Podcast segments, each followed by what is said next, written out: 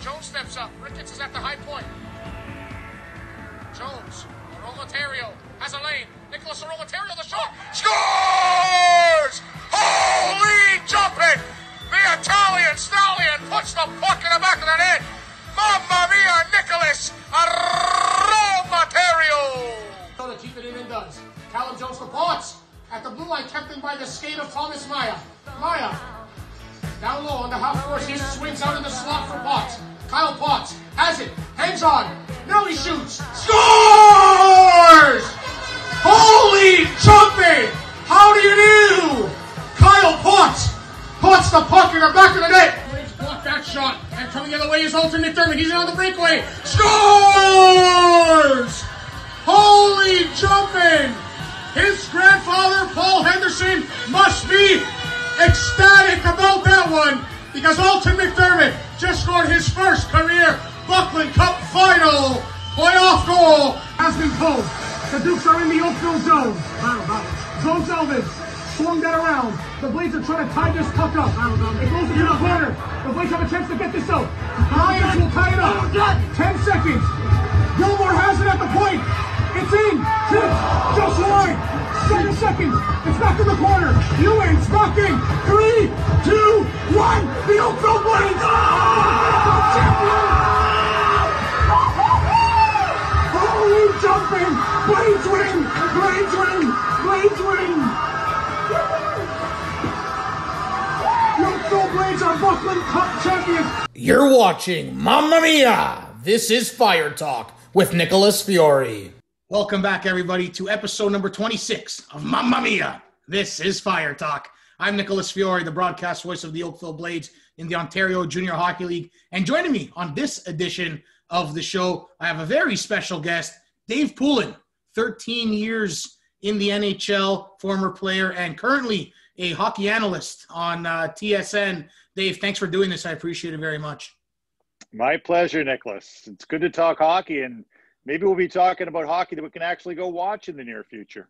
And and we all we all hope that's the case, right? Um, that's that's the plan, and we want to get back going, of course, sooner rather than later. And we're going to get to obviously the stuff that the NHL has said um, a couple days now in uh, in accordance to the return to play. So hopefully that gets going. But first, I want to talk, you know, hockey with you. I want to talk about yourself because you always talk about everyone on TSN and every player and every team. But it's a chance where I get to, you know, talk to you and and build, bring up your career a little bit. Obviously, 13 years. It's a that's a long time in, in the in the NHL, right? And obviously a pretty good career. You started you started in the OP uh, OPJHL though with Dixie, so I guess uh, similarity to uh, the Oakville Blades and the OJHL, just the rebranding.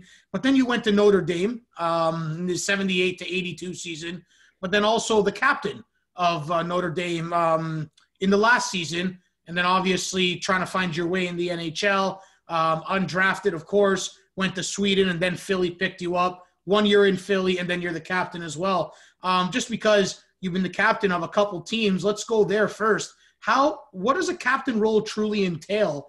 Um, if people don't know already, and how honored were you to not just only be the captain of your school, but also of your first NHL team? Well, you know, the, the the route was an unusual one right from the start, Nicholas. I mean, I grew up literally, you know, a mile from the Oakville border in the west end of Mississauga, and, and played house league early, and and then, as you said, I, I actually played some games with the junior B at that point Dixie Ventures. So I have played against Oakville when they were a junior B team uh, way back when, and that was on the way to getting called up to play for the Dixie Beehives, which were in the junior A league at that point. But you know, starting at Notre Dame and, and all the way up, usually the captain when when you're playing minor hockey is the best player.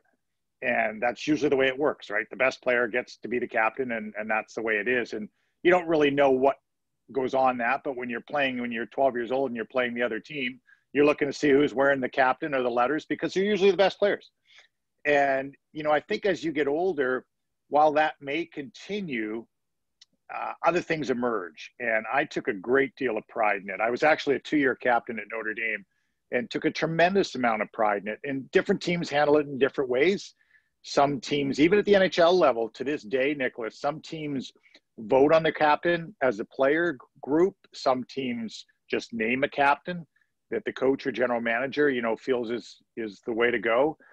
And so if we start off, you know, wearing the C for the Flyers, it was a tremendous pride and a tremendous shock to me. I was only in my second full year in the league, and Bobby Clarke had been my absolute mentor and confidant through my first year plus in the league, my roommate. I worked out in the summers with him. So when he retired to become the, the vice president general manager, we had a new coach coming in, and Mike Keenan, who'd never coached in the NHL. And we had some real good veterans on that hockey club. And, and there was always the early speculation before the year started was that Daryl Sittler was going to be named captain. And, you know, for the Leaf fans who, you know, followed Sittler's great career in Toronto, um, he got traded to Philadelphia the year before that.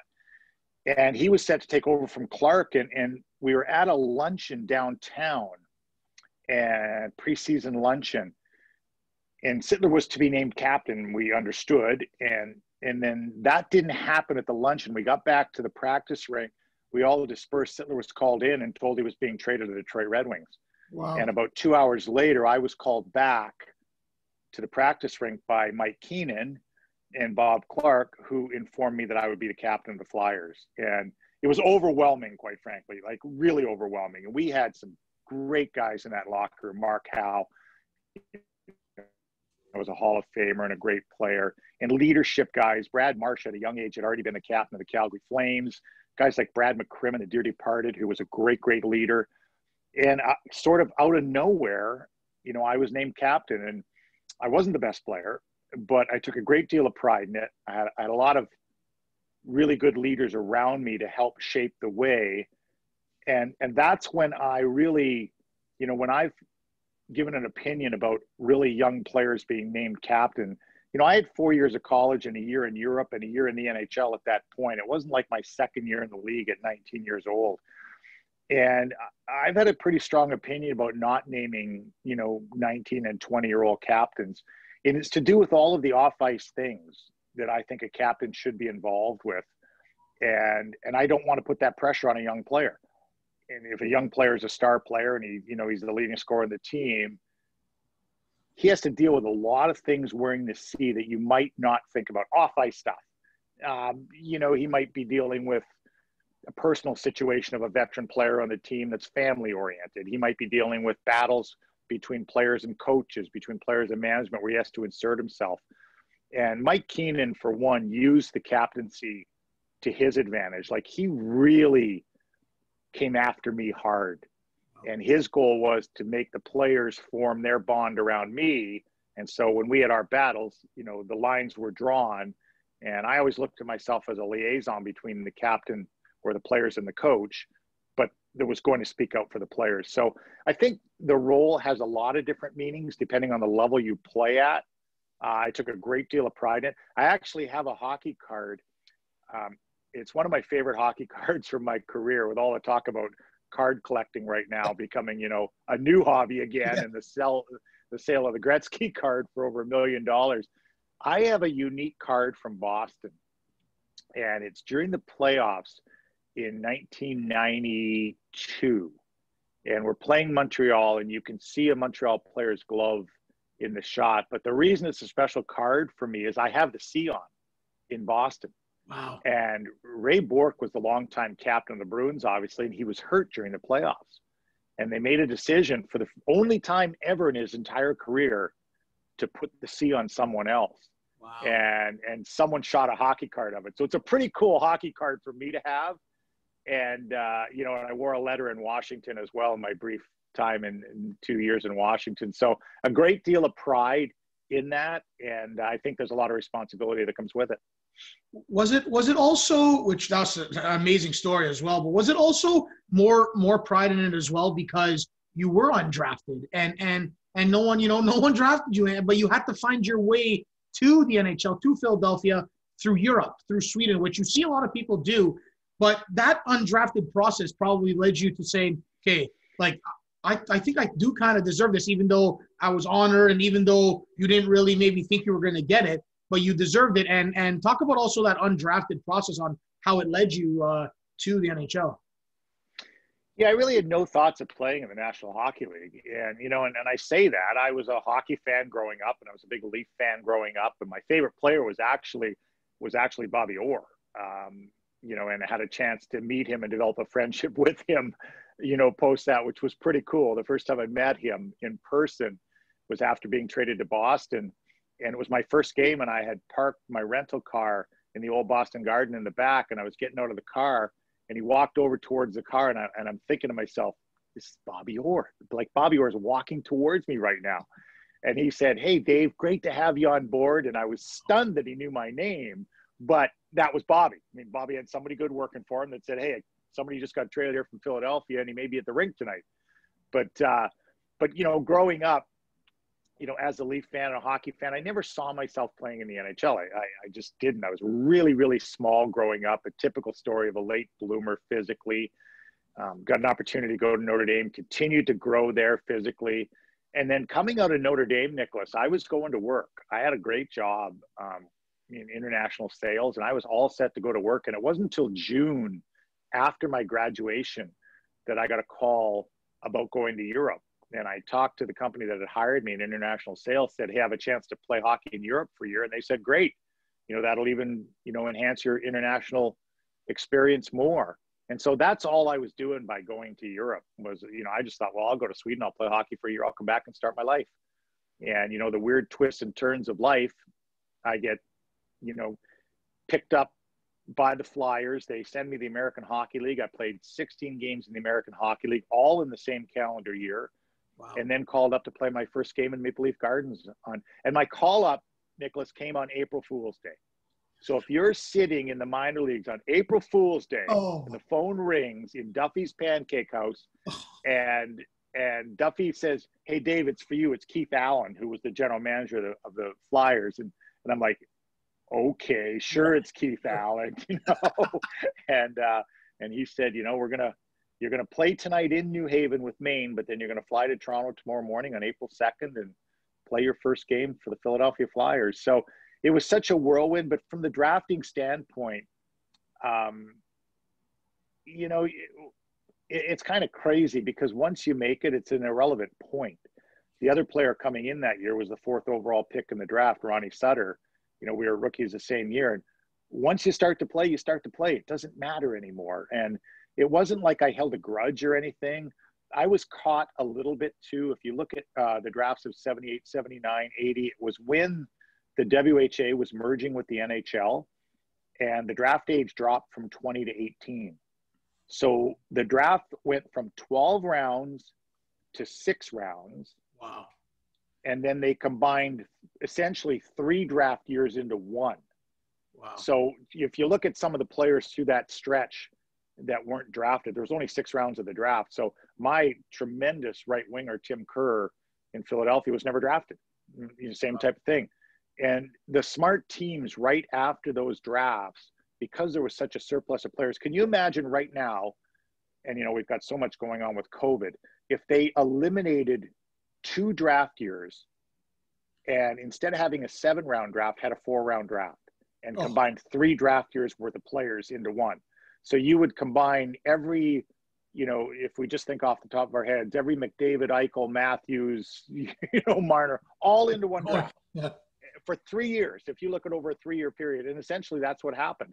And you are also absorbing the players who had already played in the WHA in that age group. So Mark Messier had played as a 17 year old WHA. He was a draft pick.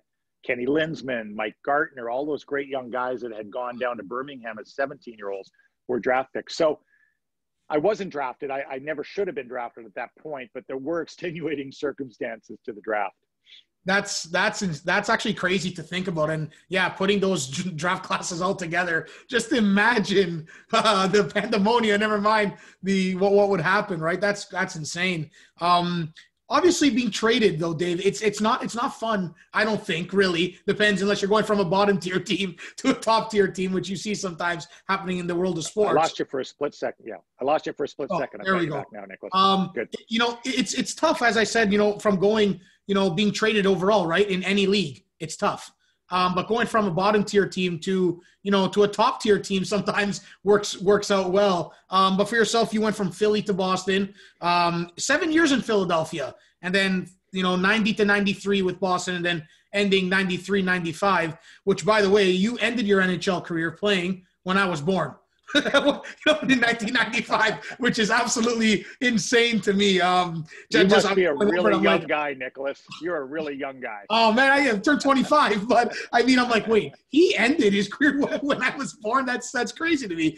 But what's what's what's it like being traded? I mean, 724 games, um, regular season in the league in the NHL over 13 years, 530 points, which is good, racking up 73 playoff points as well. So 843 games overall between playoffs and uh, NHL and regular season, I should say. But you know, how is it like being traded from you know a few uh, different teams, and and what's that process like overall? Yeah, I was only traded once. I signed with, yeah. as a free agent with Washington, but um, the trade was unique in itself. The Flyers, we had had a really good run with the Flyers, and really three totally different teams. And Bobby Clarke, as I mentioned earlier, was my closest friend, and we had maintained quite a close relationship even as player and general manager. And so it was a one game road trip to Pittsburgh on a Monday. And I had the same roommate for probably five plus years at that point, and that was Rick Tocchet. And it was three o'clock on a Monday afternoon. We were playing the the uh, following night in Pittsburgh, Tuesday night. And the phone rang, and uh, oh no, was game day actually, and the phone rang and, and Talk picked it up and, and got a funny look on his face and handed it to me, and it was it was Clarky who had not made the trip, and Clarky just said, "Hey, Davey, you know, I just uh, just want to let you know I just traded you to the Boston Bruins," and when we had played together, he had told me we were playing golf one day and we were talking about being traded, and he had said if a player asks who he got traded for, then he doesn't really care that he got traded. He just wants to know his value. And so I remembered that clearly. So oh. I didn't even ask him who I got traded for. And I said, okay. And he said, well, here's Harry Sinden's number. You know, you, uh, you've got to call him. And I said, no, you know, I don't really have to call him, Bob, but thanks. You know, I appreciate it. And, and, and I hung up. And so Doc had said, what's going on? I said, I just got traded. He said, no way. Who'd you get traded for? I said, I don't know. I didn't ask. so that became the theme of the whole thing is, even when I went downstairs to meet our traveling secretary and get a plane ticket, he said, Is there anybody else going? I said, I have no idea. I have no idea if it's a multiplayer trade. I have no idea what's going on. Wow. And all I know is I got traded. And at the time, Nicholas, I had spent the previous five plus years working in the summers. And my first agent, after two years in the NHL, said to me, You're going to MBA school, law school, you're going to work. And I said, I'm the captain of the Philadelphia Flyers. We just went to the Stanley Cup Finals. I've got a job. and he said, Yeah, and the average career in the NHL is 4.2 years. You're halfway done. at which at which point I had to say, You do work for me, right? and so I did go to work in the summers, and I wow. I uh, went to work with a big firm on Wall Street and got all my licenses, and then spun off and, and opened a little broker dealer. So you know, I had a, a life going in the summertime and just did it in the summer. Didn't do it during the regular year so I really had to make a decision at that point. It was January, and I just just said I'm going to sit back and and you know see what happens and talk to Boston and see what they're thinking and um, and, and sort of put myself in a position where I could make a choice. And you know when I was traded, there were no rumors. This wasn't like you know it wasn't a rumor mill at all. This was right out of the blue. And you know the longtime captain and and uh, and about three weeks before that, Paul Holmgren was the head coach, and they decided to make a change in captaincy. So that should have been an indicator to me, um, you know, that that he just said, "Look, we're going young. You know, we're to do this, do that." And I said, "Hey, do whatever you want to do." And so they had taken the captaincy away about three weeks prior, but still, it didn't clue into me that it was because they were going to trade me, and I don't know that it was. And I don't even know that I was shopped anywhere. I, I've never heard that from anybody else um, you know, Clarky just made a decision he was going to trade me, and it was one for one deal for Kenny Linseman.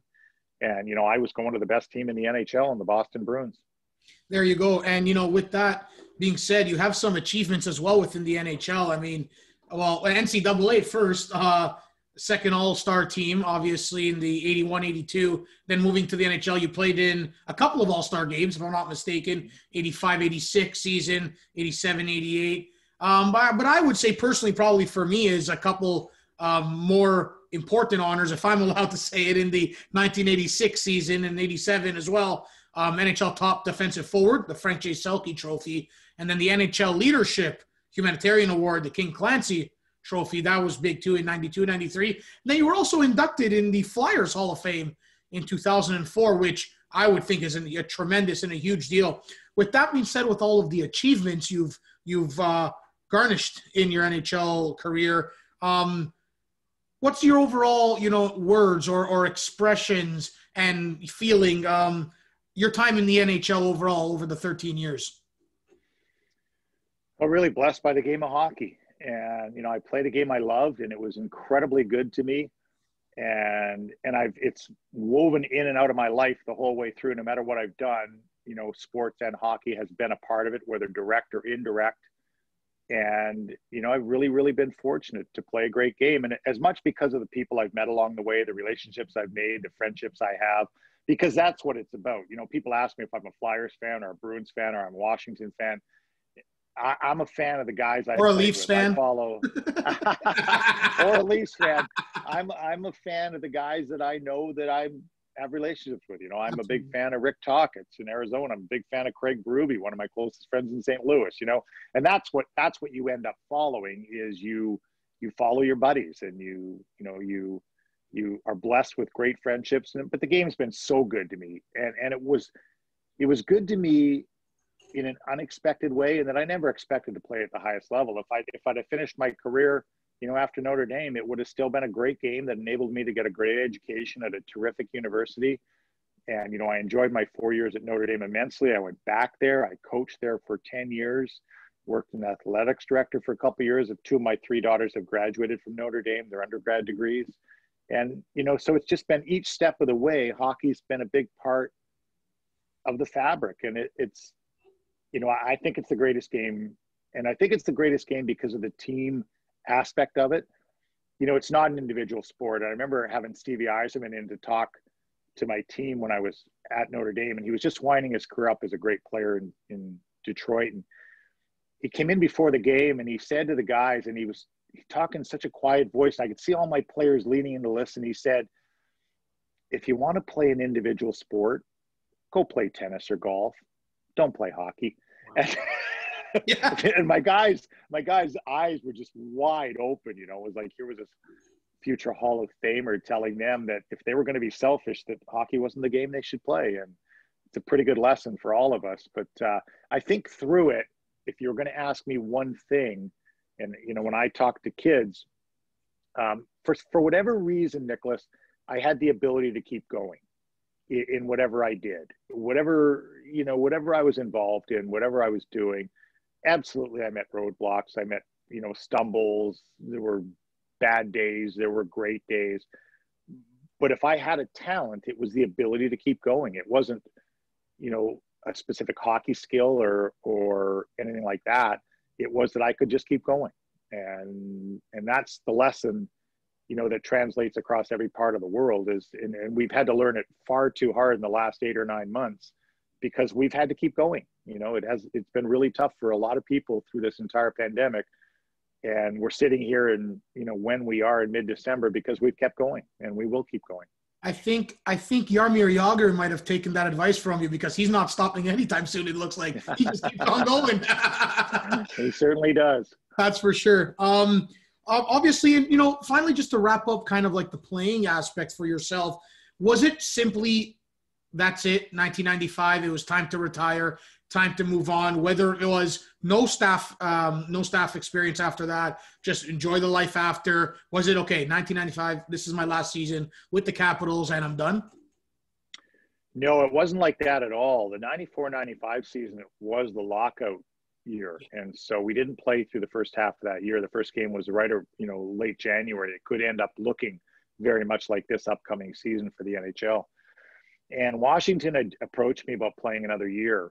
And simultaneous to that, I got a call just an out of the blue call, Nicholas, on a Sunday afternoon. I was watching NFL playoff games. It was maybe early January, and I was sitting with my buddy, um, and we were watching the, the NFL playoffs, and the, the phone rang, and I picked it up, and it was an acquaintance from Notre Dame, not anybody that worked there, but just acquaintance through the university, and they said, "Look, you know, they're thinking of making a change in in the head coach position. Would you be interested in coming back and coaching?" And I had not thought of coaching at any level. It, it didn't interest me. I had not thought about it. I, I wasn't going to coach. I wasn't going to stay in hockey. I was, you know, I carved a career outside of it, and, and that's what I was doing. And I hung up the phone, and, and I remember saying to my buddy, and I just got a really weird phone call, like right out of the blue. And and that put me on a track Notre Dame is a unique place, Nicholas. It's a really small school. There's only 8,000 students there, and you know everybody knows everybody. There's only 2,000 kids in each class, and people stay in close touch with the university, and they have a way of doing things. And and within, I I don't know, within maybe four or five days, and we hadn't started playing again. They had arranged. They had sent a plane out to get my wife and I. They flew us out. They had a lot, a builder. They had schools for the kids picked. They had everything all lined up. And I remember, you know, in talking about it from a family decision, it was really a decision to go back and raise. I have three beautiful daughters, and it was a chance to go back. At that point, um, I've got identical twins, and they were nine, and my youngest was five. And it was a chance to to go back to a really, really good environment to raise them in that you know didn't involve anywhere near the travel that the NHL would or any of the you know the other things that would be involved. So it was a lifestyle decision and i went back and, and they were basically raised on the campus for the next you know 12 plus years and i wouldn't trade it for anything. And obviously you had a pretty storied nhl playing career in 13 years but even longer as a staff uh, member in the game of hockey 19 years. Um, 95 to 05 with notre dame of course ncaa as the head coach then 0506 you took a bit of a break um, then 07 08, also a break, but between that, you were a scout for two years uh, with the Anaheim Ducks back in the NHL, of course, in 06, 07, 08, 09. Moving on then to 2009 to 2014, you uh, you came back home, I guess you could say, essentially, um, obviously from Timmins, but to the Toronto Maple Leafs, VP, Vice President of Hockey Operations, um, five years there in the NHL, and then the final two years, 2012 to 2014, with the Toronto Marlies um, in the AHL as general manager. First, we're going to touch upon, if it's okay with you, the why why the little break because you know you had the Notre Dame. Was it just the change of uh, the change maybe of, of your living aspect on you know Notre Dame for ten years and then a bit of a break, then the Ducks, then a little break, and then okay, let's push through full throttle again. Yeah, no, I did things throughout that. So um, I stayed for Notre Dame at Notre Dame for two more years uh, as an athletics director, an administrative athletics director, to help build the rink, the new rink, and that was the goal of the facility. So it was actually 12 straight years there. And while I was doing that, my last two years, I had more time on my hands. I worked in the development office, essentially raising funds for Notre Dame, and that's when I chose to uh, to go back to work with Anaheim. So I actually have a Stanley Cup ring from 2007. And then 2007 to 2009, I did step away totally. And I went into private industry in the Chicagoland area. And I was, I always wanted to do something totally outside of the game. And I was going to, so I got involved in a business, um, was there for two years, a very unique business, and things were going really, really well. And, you know, I was a managing director and partner, and it was a really uh, interesting experience and enjoyed it in, in, the real world, as you would put it. And that's when Brian Burke got the uh, general manager's job in Toronto in late 2008 and coming into 2009. And, and Brian had been my first agent. Brian was my agent for five years wow. um, early in his career. And so I called him and I said, look, I, I want to be involved. I want to get involved. And, you know, you're back in Toronto and I want to be involved. And so we met and we sort of figured it out. And so I was the vice president of hockey ops for five full years uh, from 2009 to 2014, and then picked up the Marlies in 2011, um, 2000 partway to, through 2010. And I really enjoyed my American Hockey League overlap with the NHL. And we had some really good teams. My last three years with the Marlies, we played nine playoff series, and we lost to Jon Cooper's Norfolk team, which is you know the Tyler Johnson, Andre Palat, you know Richard Panik, essentially the the young Tampa Bay Lightning Stanley Cup champion team, yeah. and uh, and then we lost to Texas as well in 2014 in the conference final. So we had some real good runs and some real good players went through that. You know, Morgan Rielly, Nazem Kadri, Jake Gardiner. We had a bunch of guys go through that, you know, through that team at that time.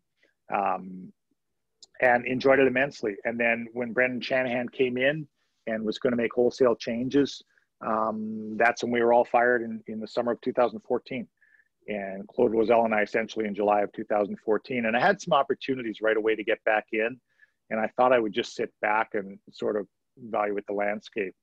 And that's when uh, actually both TV networks approached me about getting involved in some capacity. I had no idea that I wanted to do TV. I had no, you know, hadn't thought about it at all.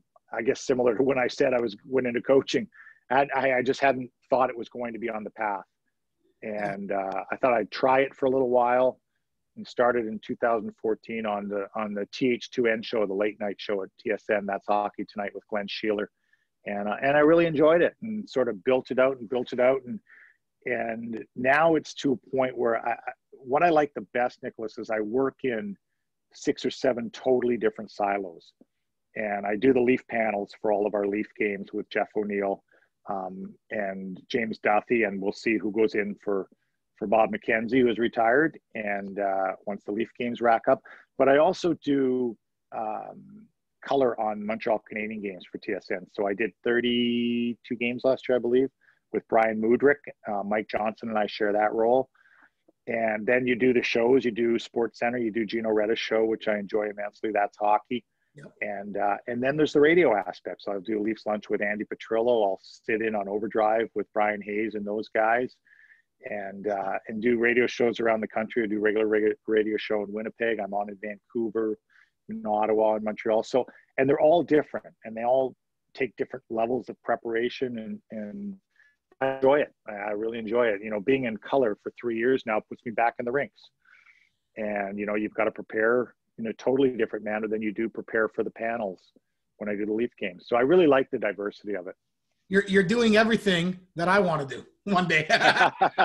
Almost everything. My I know it's uh it's the the different network that uh, you're at, but my my two that I look up to, other than you know, of course, my idols Joe Bowen for play by play, of course, but uh, like Tim and Sid over there, um, they're they're amazing. But uh, yeah, every, everything that you're doing, other than you said play by play, I that's exactly all I want to do. So, but I guess you got to start here, right? You got to start here. Keep going. And you got to work your way up, of course. Um, I just want to touch upon just a little bit. We all know the Toronto market is very high pressure. It's crazy. Um, the media, of course, um, you know, just everything in general. Were you feeling any high pressure, high volume, um, no risk, no reward type of thing being with the Leafs and the Marlies? Uh, no more so than I would put on myself, Nicholas. Not at all. I mean, if you look at the markets I played in, I played in Philadelphia and Boston, and you'd be hard pressed to find, you know, in those two markets. Those are pretty tough markets. Yeah. And you know, like everyone thinks that the market they're in is the hardest market to play in. Um, you know, talk to people in Philadelphia or, or Boston. Those are pretty tough markets. But it's self-imposed pressure. The pressure that we put on ourselves in Toronto was to win, was to get better and to win and that's what it was. And nothing from the outside you know affected us in what we did any more than we put the pressure on ourselves. And it's an incredibly incredibly intense job. I mean on a day-to-day basis there's no escaping it. And it's not the media it's yourself. Mean, you want to get better you want to improve. You you're you constantly you know you're waking up at three in the morning and you're trying to figure out how to get better and how to be successful. And so of course it's a tough market and you know there are external pressures but the internal pressure that that we put on ourselves was every bit as demanding as anything that could be external. What um what led you to say okay i'm i'm done playing. I'm done being a staff member. Did you would you ever did you ever think let's take a break and let's see what's next? Or why uh go right into broadcasting right away and what made you kind of maybe love it or like the broadcasting aspect? Yeah, I really tiptoed into broadcasting. I didn't, you know, I didn't commit to going in fully, fully, you know, a go. I said, well, I'm going to try it and see if I like it. And the more I did it, the more I liked it. And it's like anything, you know, people say, well, oh, you know, you're so comfortable, you're so natural. There's nothing natural about it. You prepare, you do a ton of work. Um, you know, when the lights go on, you're going 100 miles an hour. It doesn't matter what you look like on the outside, but you do your homework and you get ready. And and that's when you're comfortable. Is you know, to this day, I mean, you still feel the same thing. And you know, I hadn't been on air in about a month, I guess, because Gino Reda show took hiatus and you know hockey was basically shut down. So you're doing radio stuff and you're doing podcasts and things like that, but you're not on air per se on live TV. And when you get cranked up again, you know, you get those same feelings, the same emotions, and you want to be good at what you do. And you want to, you know, but you work hard and you prepare so that when you sit down, you know, you, you're hopeful that someone says, wow, you look really comfortable. And, and that's exactly what I did. See, my lights are on. I did my homework, and I'm ready to talk to you. there we go. Right? Um, you got the um, you got the picture up behind you. It's great. Look at that. Hey, I always that's one thing people said uh, guest wise. Um, I like my backgrounds. I know with the Oakville Blaze, I don't really have a backdrop. I got everything, so I like my backgrounds. You got to look as professional as possible, um, and and do what you love. And this is what I wanted to do since I was very small, just being a play-by-play and being a broadcaster, and what I love. Um, which which you know, hopefully one day it happens, right? You just got to keep on grinding, keep on working.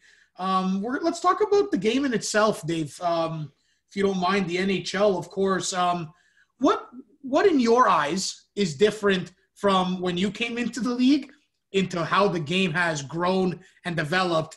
Basically, let's just say going into now 2021. Well, I think there's more skill from top to bottom. There were always great players, and but I think you know, when you look at the skill level of some of the individuals now, it's it's really really staggering. I mean, to look at, but I mean, as much as it changes, it stays the same. You know, I think if you you would say there are more, I mean, probably more individual talent from top to bottom on a team. Yet, are the teams better? I mean, I think we were really good teams because we were made up of different elements and different guys brought different things to the table. And, and, you know, I really liked the game when I played it. And I know, I, I think the best players could play in any generation. Wayne Gretzky would be the best in the game today as he was the best in the game when we played. And, you know, and, and the very best will always be the very best. But I think in terms of, in terms of from top to bottom, guys work on individual skills much more and, and and i don't you know some of that's good and some of it's not but um you know when i say that it, it's a fun game for me to watch. I love the offensive side of it uh, even though i was you know more known as a defensive player.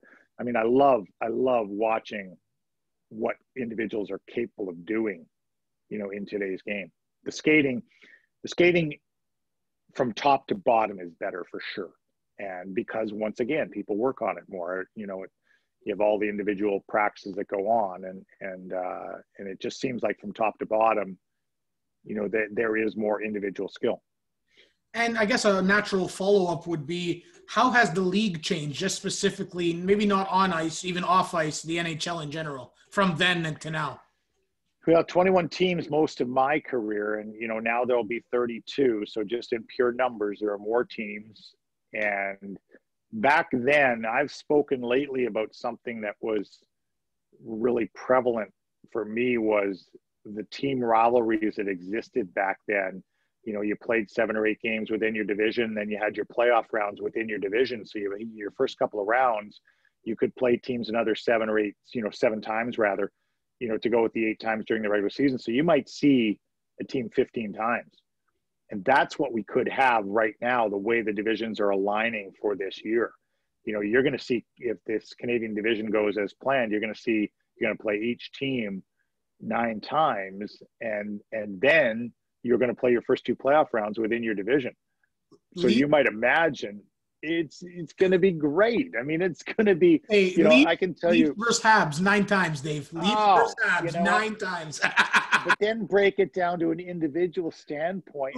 now, you know, what I really want to see is Shea Weber against Auston Matthews oh, nine times, and Morgan Rielly playing against Nick Suzuki nine oh. times, or Brendan Gallagher going to the front of the net. You know, that that to me, you know, is my old rivalries. You know, with the Islanders when I started, it was the great Stanley Cup teams. It was Bryan Trottier and Clark Gillies and and Mike Bossy and Denis Potvin, just Hall of Famers that I had to line up against every night, and it was it was phenomenal. And and that's what I hope we get back to because you talk about so Columbus plays the Leafs last year in the playoffs for the first time, but they'd only seen each other two or three times during the regular season. They don't really know each other, and and even you know they have a good a good five game playoff series, but now because of the pandemic, you don't see each other again, and there's nothing that builds off of that. When you play a team 15 times, believe me, there's going to be things that build off it. You know, oh, yeah. you're gonna you're gonna learn to hate Brady Tkachuk to a whole new level. he's, he's one of my favorite young players in the league, and I've done games between the benches and it's comical to see him down at that level. Like he's so involved in the game and he brings everybody with him on both teams. And so, you know, you're going to see unique things like that build up um, to a whole different level. However, it moves forward, if it stays within the Canadian division, whether we do mini bubbles, you know, however it configures, you're going to learn as a fan what the players learn when you play a team that many times. It's it's really fun and really personal. You yeah, and absolutely, and I couldn't I couldn't agree with that more. I mean, as a as diehard Leaf fans over here, I was in Leaf pajamas before I was even born. It feels like, and uh, and my dad and I watch games like crazy um, for the Leafs, and it's going to be interesting. That Canadian bubble, like like I said, I listen and I watch you know you guys on TSN. I watch you know the guys on Sportsnet as well, and everyone's loving this Canadian bubble idea, and I'm I'm all for it as well. Um, I can't wait for it. Speaking of, you know, the changes, just to go back a little bit on the NCAA, just changes in hockey in general. You've obviously been in the NCAA for a very long time, playing and coaching. Have you seen any difference in in the way the NCAA has developed players, or or the way that game changed as well within the schools? I think it was much perception as anything. You know, when I went to college, it wasn't the fast route to the NHL by any means. And what changed that was the great 1980 U.S. Olympic team, which was an entirely, you know, college-based team. And and a lot of those guys went on to see stardom and superstardom in the National Hockey League. And so that was the start of it.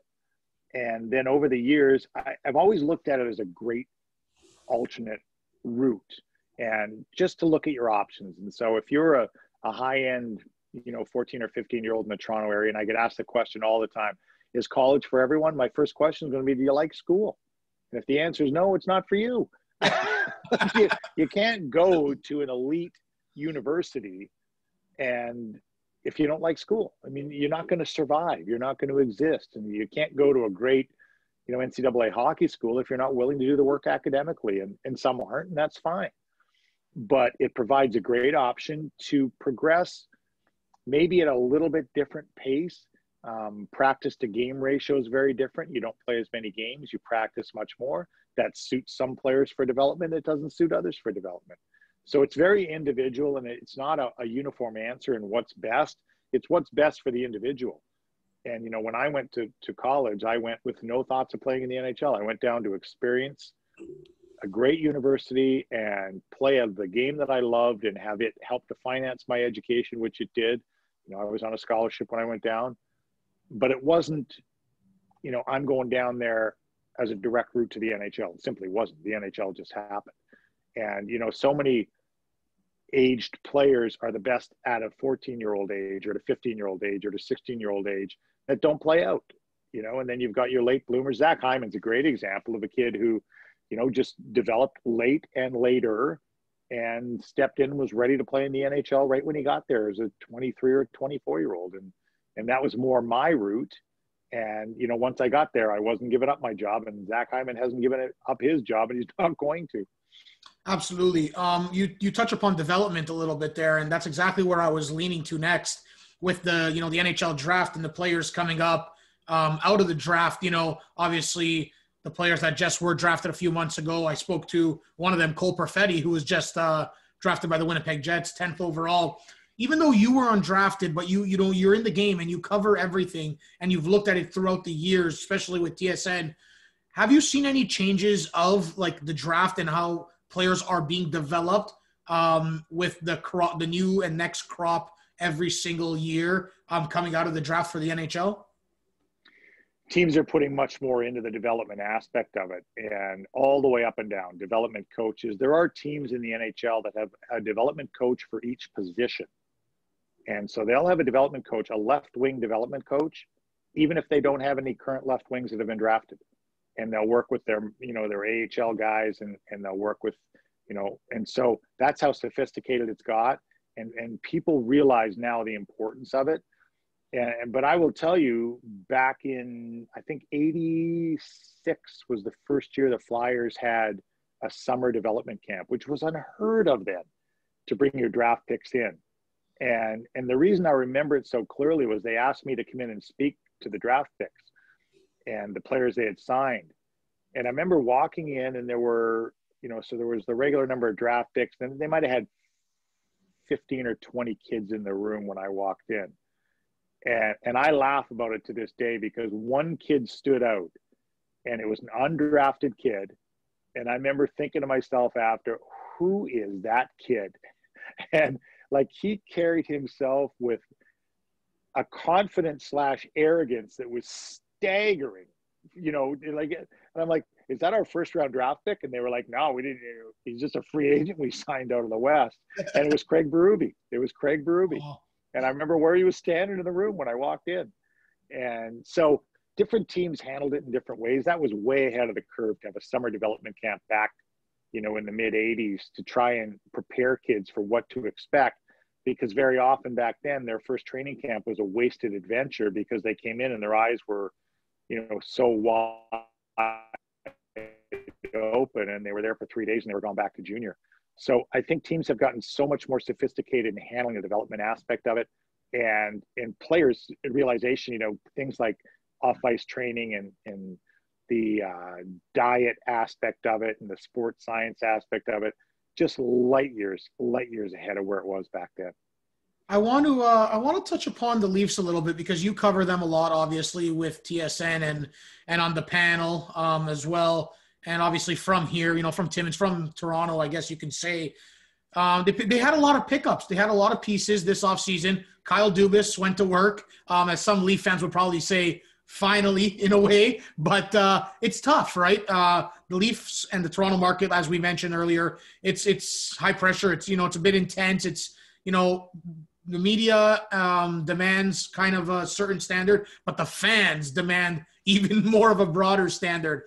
They had pickups of like Joe Thornton um, and Wayne Simmonds and Jimmy Vesey and so many other of these one-year contracts. What do you see about the Toronto Maple Leafs this upcoming season, or hopefully, let's say, a January 13th start date. Um, what do you think they're going to look like, and how do you think they're going to do? Well, they're going to be different, and and they should be different because what they've done to this point hasn't worked to the best of their advantage. I mean, they haven't won a playoff series, and that's the next has to be the next target for sure. And you know, their high end skill is well documented. It's so good um, and you know the salary cap issues have been well documented and well talked about, and you know, you know, well advertised, and that they've got a lot of their money tied up in a handful of players. And if those players aren't their best players every single night to a whole different level, it's not going to work. Now, what they've done is gone out and complimented those players. And you know, I had a great mentor when I was a young player, and that was Bobby Clarke. He was phenomenal to me. Will Joe Thornton be that to one of the young players? Will he provide, you know, one player, just one player, and take him to the next level, be it Auston Matthews or Mitch Marner, who or whomever it is, and you know, and and then will he also perform as a player? Because you can't just be a voice in the locker room. That doesn't work. If you're just a voice in the locker room and you can't perform on the ice, then you're an assistant coach. You know, you're not you're not a player. And you know, I played late into my you know 30s. I was technically 37 years old, my final year, you've got to be able to play. And so that that'll be a question, and just how the pieces fit together. And you know, I, I think Lehtonen is a big question on the defensive side. If he comes in and you're inserting a veteran in the lineup and not you know, an NHL rookie into the lineup, then so much better. TJ Brodie, big adjustment coming back into his hometown area, and you know, and he'll he'll realize that and understand that. But each individual piece is is for a reason, and, and I like that because they were missing some elements. I thought going into the playoffs you know, for certain types of games. They were just missing elements that were necessary. Wayne Simmonds will provide that element, and uh, and Joe Thornton will provide that element. And, and so, I, I think Kyle Dubas has gone out and addressed what he felt were the pieces that he needed, and you know he's done that. But he's also done it within a very very tight budget because because that's that's what they have to work with. I mean, that's just the fact. You know, when you're paying four players that percentage of the salary cap you're going to be limited somewhere else. You hear these names of the Toronto Maple Leafs now, and the likes of yes, you got Matthews, Marner, Nylander, Tavares, Rielly, but then you hear names like Joe Thornton, Jason Spezza, a few years ago, Patrick Marleau. Imagine if the Leafs had all these guys in their prime. They'd be winning cups left, right, and center. uh, it, it, better be a league with no salary cap. yeah, ex- exactly, exactly. And you see the NFL and the NBA just spending money on on players, and I kind of like that the NHL doesn't have that because there's no really super team and there's no team. Yeah, let's have 12 All Stars on one team. You know what I mean? Or 10 All Stars yeah. on one team, which that would be, I guess, good for that team, but really not good for anyone else. Um, thought, thoughts of, I, I, I wanted to ask uh, this for you because some Leaf fans always um, are skeptical with some decisions everyone makes. I mean, but that's just in general. You can't please everyone. You can't be, and you can't make everyone happy. That's for sure. And you know that probably firsthand. But in the likes of, you know, some certain players and one in like Martin Marincin on the blue line, people, you know, are wondering why do they always maybe play him or why do they always pick him? Is it just because of the money and the salary to have a certain guy up instead of uh, maybe a Rasmus Sandin or someone that has a larger salary cap? So then it's easier to go up and down from NHL to AHL? Yeah, that's a lot of questions in one. Martin Marincin yeah. provides a safe outlet for them at a price they can afford. And, you know, and the weight of it is, you know, if you keep him up in the NHL and he plays seven minutes a night, you're not hurting his development. Whereas with Erasmus Sandin or a Timothy Liljegren, if he's going to play the role he ultimately will play in the NHL, then he may be better served to do it in the American Hockey League at 22 minutes a night or, or 23 minutes a night. And so it's all about the development of the individual. I mean, it really is. And, you know, when you look at it. But it's funny you say that about Toronto, Nicholas. Every city that I go to is exactly the same in terms of how hard they are on their fans. I mean, I, I tell people in when I played in Boston, if we lost to the Montreal Canadiens, I couldn't go pick up my dry cleaning. Wow. He wouldn't give it to me. He wouldn't wow. give it to me. I'd have to send my wife to go get my dry cleaning because wow. he'd be so mad at me because we lost to Montreal. Oh my goodness. So, once again, I know you think that it's unique in Toronto and Leaf fans are so hard on certain players. Or in Philadelphia, we went through a stage where number three, whoever was wearing it, would get booed off the ice and have to be traded. And it started before I arrived with Tom Bladon. It went through Behn Wilson. It went through um, Doug Crossman. It, it, it, was crazy. And then we, we got a young player, Gord Murphy, was a real good young player. And they gave him number three. I said, why would you give him number three? Like, don't get, don't use it because the fans just don't like number three. Doesn't yeah. matter who's wearing it.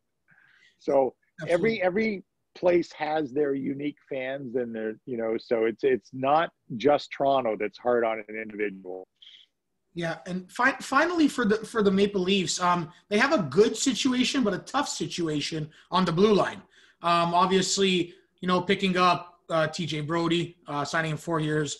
Um, Zach Bogosian. Then you have Travis Dermott and Muzzin, Rielly. There's there's going to be guys out of the lineup. Sandin, Lehtonen. Um, is Zach Bogosian a guy which, for me, like as, as just a an outsider as a fan, I would have him in the lineup. Big body, can win puck battles in the corners um, a little bit intimidating factor. I would have him in.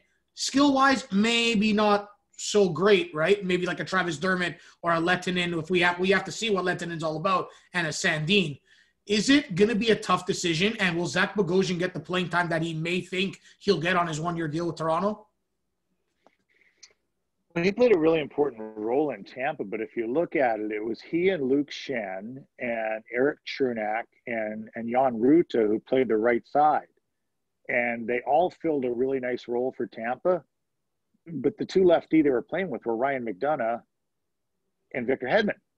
And and and then of course you had the young uh, young Sergachev as well on the left side. So you had the strength there, but how the pieces fit, I think Zach Bogosian will be a real nice complementary player. And, and I see him playing with a Morgan Rielly. I mean, that's the way I see it, just as he complemented a Victor Hedman or, you know, a Ryan McDonagh, And I think he can play up in the lineup. And then how the pieces fit left, right. You know, I think Lehtonen is the big unknown here. It, it depends on how he comes in. You know, Jake Muzzin's going to be your third defenseman, essentially, your, your second left defenseman, and he's going to anchor that second pair um, TJ Brodie may fit there. So it, it depends on left rights and, and largely on what the most unknown of the group clearly is Lehtonen. If Lehtonen comes in and can play a top four role, then that changes your mix entirely. And it lets you just, you know, progress with Sandin and Liljegren at the pace you want to, you know, between the Marlies and the Leafs. And the other factor you have to factor in here somewhere, Nicholas, is we don't know exact roster size and we don't know compression of games. We don't know how those 56 games are going to fit into how many days, if that's how many they play, and you know what it's going to look like. And so, you know, it sounds like there's going to be an expanded roster of some sort, and we're not sure about the starting date for the American League either. So that's that's answering a question with more questions, and that's because there are more questions. Hey, I love it. I love answering questions with questions. It's just what we do. Um, but uh, I guess it's uh, just a simple, a simple yes or no. In your opinion, are the Leafs a better team today? I think they are. Absolutely. Yeah, I and think I, they are. I think they are. Yeah. I think they are. It'll be up to them to go out and play, but but I believe they are. I also believe that every team in the Canadian division is a better team than they were last year, and people will dispute that with Vancouver. But I think Holtby is a really quiet oh yeah pickup for Vancouver. Oh, yeah. You know, and lets Thatcher Demko grow. And and those kids they have out there, specifically Hughes and Pettersson and Boeser, I mean, those are young kids that are going to get better. And you can't tell, you know, the world that your players are going to get better and everybody else's aren't. And you know, there's going to be an upside there. You know, Calgary adds Tanev and, and Markstrom and and Montreal may have added the most out of anybody in Canada. I mean, Jake Allen's going to be a sneaky good backup to Carey Price. And then in the backside, adding Joel Edmundson, he's not fun to play against. And and we know that that Weber and Chiarot and Petry aren't. And now you've added another another piece to that. And you know, if their weakness was goal scoring, Tyler Toffoli is a pretty good goal scorer, and Josh Anderson's a real good player. So, I mean, everybody in Canada has gotten better, and Winnipeg is the one team that you would say, well, have they gotten better? Well, I think they're a really good team. You know, they were thrown off last year by the fact they lost their four top defensemen but they have three young guys coming as well that could be big factors and step right into the National Hockey League. One from the NCAA's and Dylan Samberg, um, one from Europe and Ville Heinola, and then Sami Niku, who played in the American League for them. So I think everybody's better in Canada. So you, if you're the Leafs, you better say you're better because everybody else has, has taken a step. I'm sure Leaf fans are going to want to hear that the Toronto Maple Leafs are better this season. I, I can I can bet you on that, especially another uh, another season of going out early in the playoffs, just thinking numbers wise, you know, you stopped playing when I was born. Meanwhile, the last time the Leafs won the Stanley Cup was 1967. That's when my dad was born. Just insane to just think and process the numbers. Finally, within the NHL, Dave, you know, this proposed January 13th start date, you're one of your colleagues at TSN, uh, Pierre LeBrun, just tweeting out like crazy, and he always does well. And Darren Dreger as well for, you know, your colleague. They always tweet out and keep everyone informed. Are you personally hearing the January 13th start date? Is what are the what are the things that you're hearing? And are you, I guess, if if you don't mind, if you can say your personal opinion, do you think there will be a season? I do think there will be a season, and I think that date is fluid. You know, I really do. I think if we're sitting here today and we're saying the 13th, that's the goal, that's what they're working toward, because you have to have something to work towards. If something from the outside gets involved, what I like, Nicholas, through this is, and I was working on March 12th when the whole thing caved in. We did six hours live on TSN when the league was postponed at that point. And I said the one thing it could do is give the NHL and the NHLPA a chance to forge a whole different level of relationship. And it looks like that's what happened. And then if you go back three weeks ago, it looked like they were negotiating against each other again. And then and then all of a sudden they weren't. All of a sudden it was like, okay, it's we and the bad guy is the pandemic. And if we're going to negotiate, we're going to negotiate together and we're going to negotiate against the pandemic and try and figure it out. That's the variable we don't control here. I think there's going to be a season. If it's not the 13th, then something from the outside, i.e., the pandemic, has caused that, and we have to work around it. It's like uh, it's like the flip of the switch. what what side what side are you on? and, and you just gotta work hard and be patient, I guess, right? Mm-hmm. Exactly. That's all we can do. It's out of everyone's control. Uh, finally, you know, Dave, moving uh, moving on to the World Juniors. You guys, you know, TSN covers that a lot. Obviously, we've seen uh, Canada go through a quarantine, and they're back uh, training, back practicing now. Um, what what? How do you see the whole World Junior tournament panning out? If you want to give me your predictions on gold, silver, bronze, I'll I'll take it. Uh, but for Canada's perspective as well, um, along with your predictions, how do you see Canada going? Uh, how do you see them doing? And and what are you hearing, if anything? Well, I think Canada's got to be, you know, clearly one of the favorites, if not the favorite coming in, just on the strength of having the players they wouldn't normally have. Maybe a Kirby Dach wouldn't normally available. Maybe a Bowen Byram wouldn't normally be available. Who knows if Cole Perfetti would have been available? And, you know, if there were an, a regular NHL season. But the U.S. is going to be good. I mean, the U.S. is going to have a real powerhouse team coming out of that national development team program, the training program. Um, the Swedes sound like they're being the most affected by COVID at this point, but we haven't heard a word about the Finns or anything that's going on there. And, you know, that's a team that always, it's always, always, always impressive in this tournament. So, you know, I, I don't know it to the level of what a Craig Button or a Ray Ferraro knows it because I don't work at that level very often. Um, I'll do the U18s in a normal year or the U17s, but uh, but don't see those players as much as these guys do. So um, I know Craig really thinks this is a strong Canadian team and, and that they will be the favorites going in playing at home. And, and we've just got to get to the start line. I mean, that's what we've got to do. We've got to figure out how to get these players to the start line so the bubble can protect them and, and then look forward to seeing some great hockey. Absolutely. So no prediction for gold, silver, or bronze, eh? it's all good. Nope. It's all good. I, I can say I predict Canada. I'm Canadian. I have to. Absolutely. Um, and finally, finally, Dave, advice for you know young broadcasters, advice for myself. You know, went to school for it, starting up this podcast, getting on, you know, getting yourself on the show, which I greatly appreciate, and so many former NHLers as well. Um, what advice do you have from you know for me and for for all these other kids trying to come up? Obviously, a player turned broadcaster, or player turned staff member turned broadcaster. Um, what's your advice? nothing replaces hard work and preparation, Nicholas, in your job. You know, I've worked with the best play-by-play guys in the sport and, you know, guys like Chris Cuthbert and Gord Miller. And, and I work, my regular partner, Bryan Mudryk is just tremendous. Wow. And he worked all the way up. I mean, he came all the way up. He came through curling. He came through minor hockey.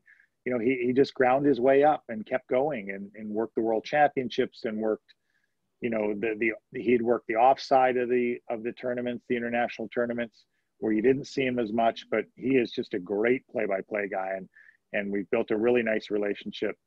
But those guys work really, really hard, and they're the best, and their level of preparation is impeccable. And it doesn't matter what game it is. The gold medal game of the World Juniors is the same to them as a Tuesday night game between you know the top team and the bottom team. It doesn't matter. They prepare the same way and they treat each game like it's the game. And that's the key. And that's what they've passed on to me. And there's no such thing as oh this isn't as important a game. Every game that they do is the most important game and that's what makes them the best I'll tell you one thing. That's exactly what I do. Every game for me is huge. I went to Brooks, Alberta with the Oakville Blades a couple years ago where I met Craig Button actually. Um, he was there because the finals of the National Junior Championship was on TSN. Um, and I met him obviously in the Blades, you know, came and finished in the semifinals. And it's exactly for me that level or a regular season game against the Milton Menace. Let's just say I have all the same level throw, which um, that's one thing that's going for me. And I know hard work and, and dedication and passion, right? And then that's what I have. You just got to wait and look for your break, right? And that's exactly what I'm going to do. And I and I uh, waited and I looked for my break in speaking with you. And I appreciate you coming on, Dave. Uh, I really do. Um, you know, best of luck. Obviously, you know, continuing your broadcasting career and and moving forward. But a lot of guys in your position, Dave, if I'm completely honest, sometimes don't give a guy like myself a chance coming up in the business who've been broadcasting, you know, for for for over six years now. Um, you know, former NHL or TSN, you know, on TV, like, yeah, who is this guy? You know, you know what it is. But you you came on, you you you messaged back, and I appreciate that more than you'll ever know. Um, and, and I do appreciate you coming on my show. Good luck with everything, Nicholas. It's been my pleasure, and uh, keep working hard. Absolutely, everyone. That is Dave Poulin, TSN hockey TV analyst as well as 13 year NHL career in the National Hockey League. Dave Poulin, everybody. I'm Nicholas Fiore, the broadcast voice of the Oakville Blades. Happy holidays, Merry Christmas, Happy New Year as well. Enjoy the World Juniors also because it's coming up, and stay safe and mamma mia. Now Davis takes it and looks to come the other way. Davis is in, trying to drive, and he will look to go across. Good play to Davis, though, to get it right back to him. He goes down low to Israels. Centering, it's there. Score! Stevie, Stevie, Stevie! Stephen Whittle scores his first OJHL playoff goal for the Oakville Blades. This game is opening up in a big way for both teams. Ricketts centering. What a pass. Israels breakaway. The move. Scores! What a goal for the Alaska Fairbanks commit. The assistant captain, Harrison Israels, with an absolute dandy. Down low to Lyons. Jack Lyons centering. Scores! The double jacks combine as the, that puck popped up like a jack in a box. And it's Jack Ricketts from Jack Lyons. 6-1 on the 40th shot of the game. It's all Oakville. Colette Smith hits it in. A chance here can develop, but the Blades will look to take it. And is and Ricketts finds Israels. Breakaway Israels. A chance backhand. Rebound. Scores! And the Oakville Blades win it here in Toronto.